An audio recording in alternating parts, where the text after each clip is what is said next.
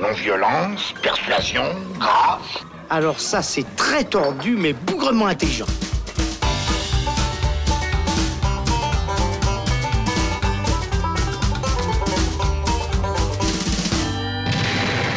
Bonjour à tous, c'est Robin et bienvenue dans le Shot. C'est la version courte du Saloon où il sera question aujourd'hui du nouveau film du français Arnaud Desplechin. Ça s'appelle Roubaix, une lumière. Le réalisateur, euh, notamment de Trois souvenirs de ma jeunesse ou encore des Fantômes d'Ismaël en 2017, revient cette fois-ci avec un thriller polar plutôt noir qui nous euh, détaille l'histoire inspirée de faits réels qui s'était déroulé à Roubaix en 2002. Un soir de Noël, le chef de la police locale et un jeune diplômé font face au meurtre d'une vieille femme. Les voisines, en l'occurrence, sont arrêtées elles sont toxicomanes et alcooliques. Et pour parler de ce film, j'accueille dans le saloon Thibaut Ducret. Salut Thibaut. Salut Romain. Alors dans ce film, on retrouve notamment euh, Roche Dizem, Léa Sidou et d'autres acteurs dont tu vas nous parler. C'est, euh, on va dire, euh, un, bah voilà, c'est un polar d'Arnaud Desplechin. Qu'on connaît peut-être plus pour, on va dire, des films d'auteur. Là, il s'attaque à un film, un film de genre, un thriller.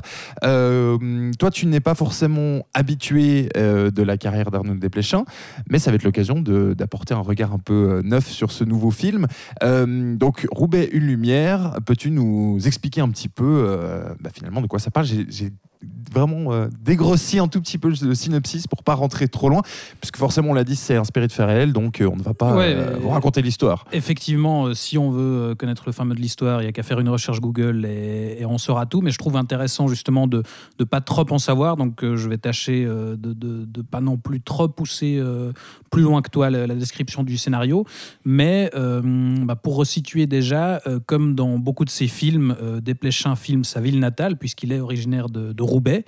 Euh, et beaucoup de ces films se déroulent là-bas. Mais ce coup-ci, la particularité, c'est que justement, il va en explorer la face sombre, puisque, rappelons-le, Roubaix, c'est une des villes les plus pauvres de France. Il y a 45% euh, de la population qui est au chômage, 75% du territoire qui sont classés en, zone à risque. Donc ça, pose déjà un peu le cadre.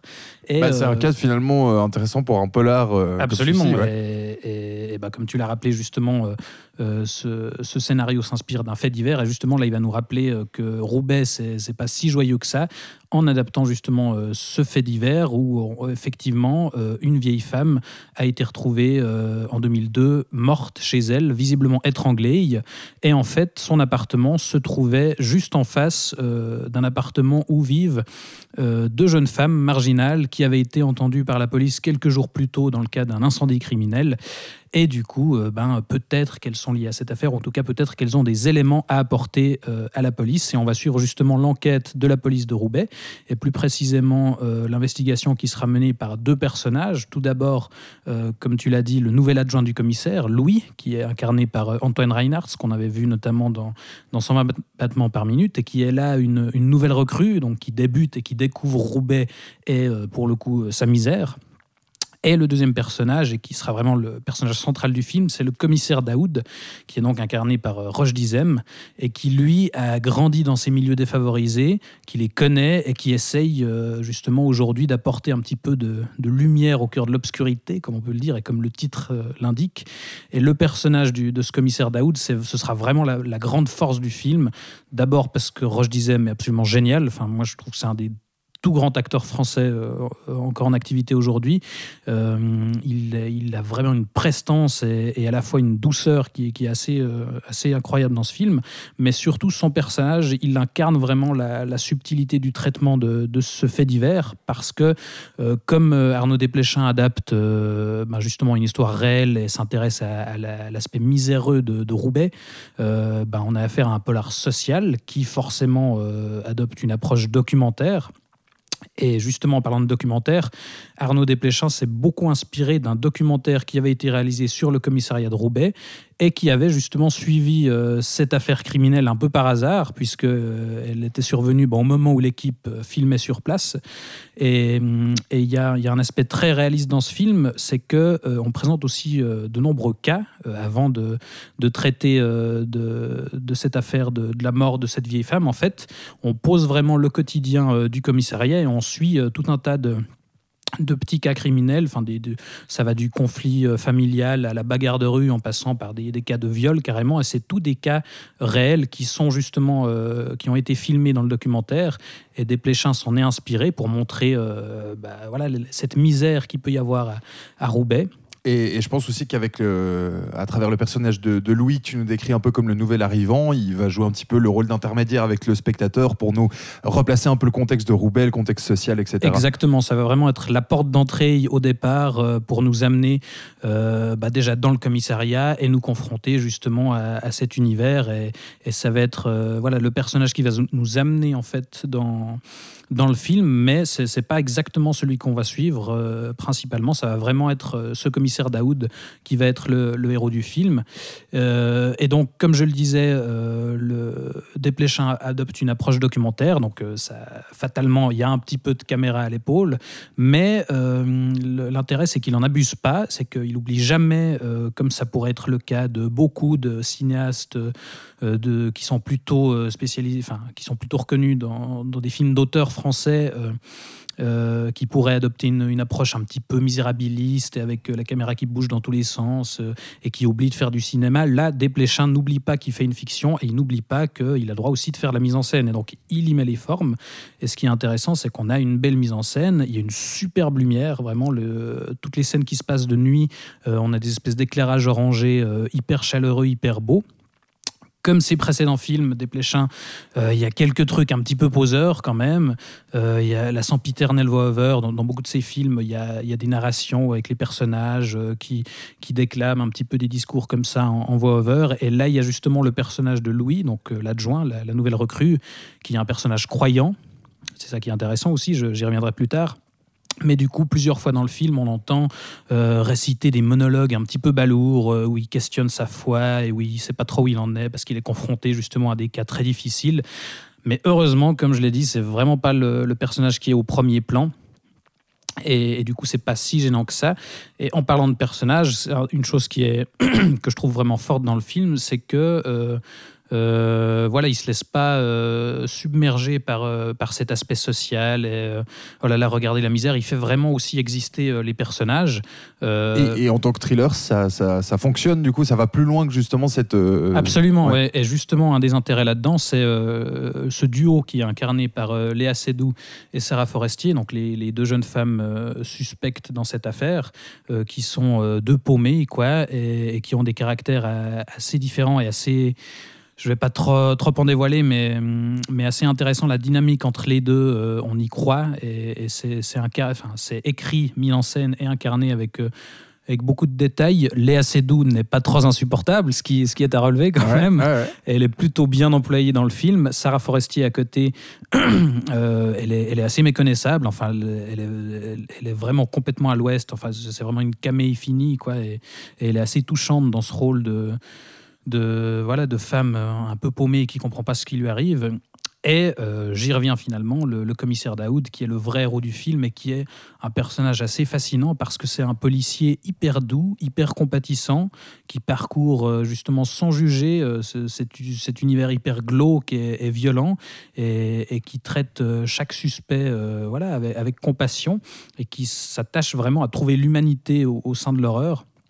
Et, alors, ce qui est intéressant, c'est que ça donne euh, d'un côté une image de la police qui est assez à l'opposé de, ce qu'on peut avoir actuellement, euh, autant dans les fictions que, que dans, l'opinion publique. Enfin, y a, la police française est pas mal critiquée ces derniers temps, mais d'un côté, ça, fait que le film évite aussi euh, autant l'écueil du, sensationnalisme que celui du misérabilisme, parce que c'est jamais oh là là, ce fait divers horrible, regardez ça, la, misère humaine, tout, enfin, tout ça. En même temps, on nous, on nous pose on nous impose assez frontalement la vision de, cette ville et, de ces cas euh, qui sont réels pour le coup, mais en même temps on n'en fait jamais des caisses. Il y a aussi un questionnement intéressant sur euh, la vérité des faits. là aussi, je ne vais pas te révéler trop loin, mais euh, y a, on nous met le doute justement sur la culpabilité, sur qu'est-ce qui s'est passé. Alors ça s'épuise un petit peu sur la dernière partie en interrogatoire, contre-interrogatoire, où on va constamment confronter les gens, questionner la vérité justement, mais il y a une, une chose assez intéressante là-dedans. Et euh, finalement, il y a une très belle idée, je trouve, c'est euh, justement sur ce duo entre Roche Dizem et Antoine Reinhardt, donc les, deux flics au centre de l'investigation, puisque, comme je l'ai dit, le, personnage de Reinhardt, donc Louis, qui est, la nouvelle recrue, euh, c'est un personnage croyant. Et en fait, il n'arrivera jamais à comprendre, ou en tout cas au début, il est complètement dépassé, il va souvent se tromper, et finalement, la foi ne lui servira à rien dans cette histoire. Et au contraire, le personnage de Roche Dizem, qui est un personnage athée mais d'origine musulmane, c'est lui qui va être euh, le, plus sage, qui va faire preuve de, compassion et qui va même presque assumer le rôle d'un prêtre auprès de, tous ces suspects, de tous ces criminels et de tous ces, tous ces gens euh, auxquels il va avoir affaire. Et, il y a finalement ce très beau dialogue qui conclut le film et qui résume, euh, je pense, tout, le propos du film et, toute sa force, c'est que justement le personnage de Reinhardt demande à Roche Dizem Mais comment vous faites pour supporter toute cette misère? Et, Roche Dizem lui répond bah, Des fois, on ne sait pas pourquoi, tout s'illumine.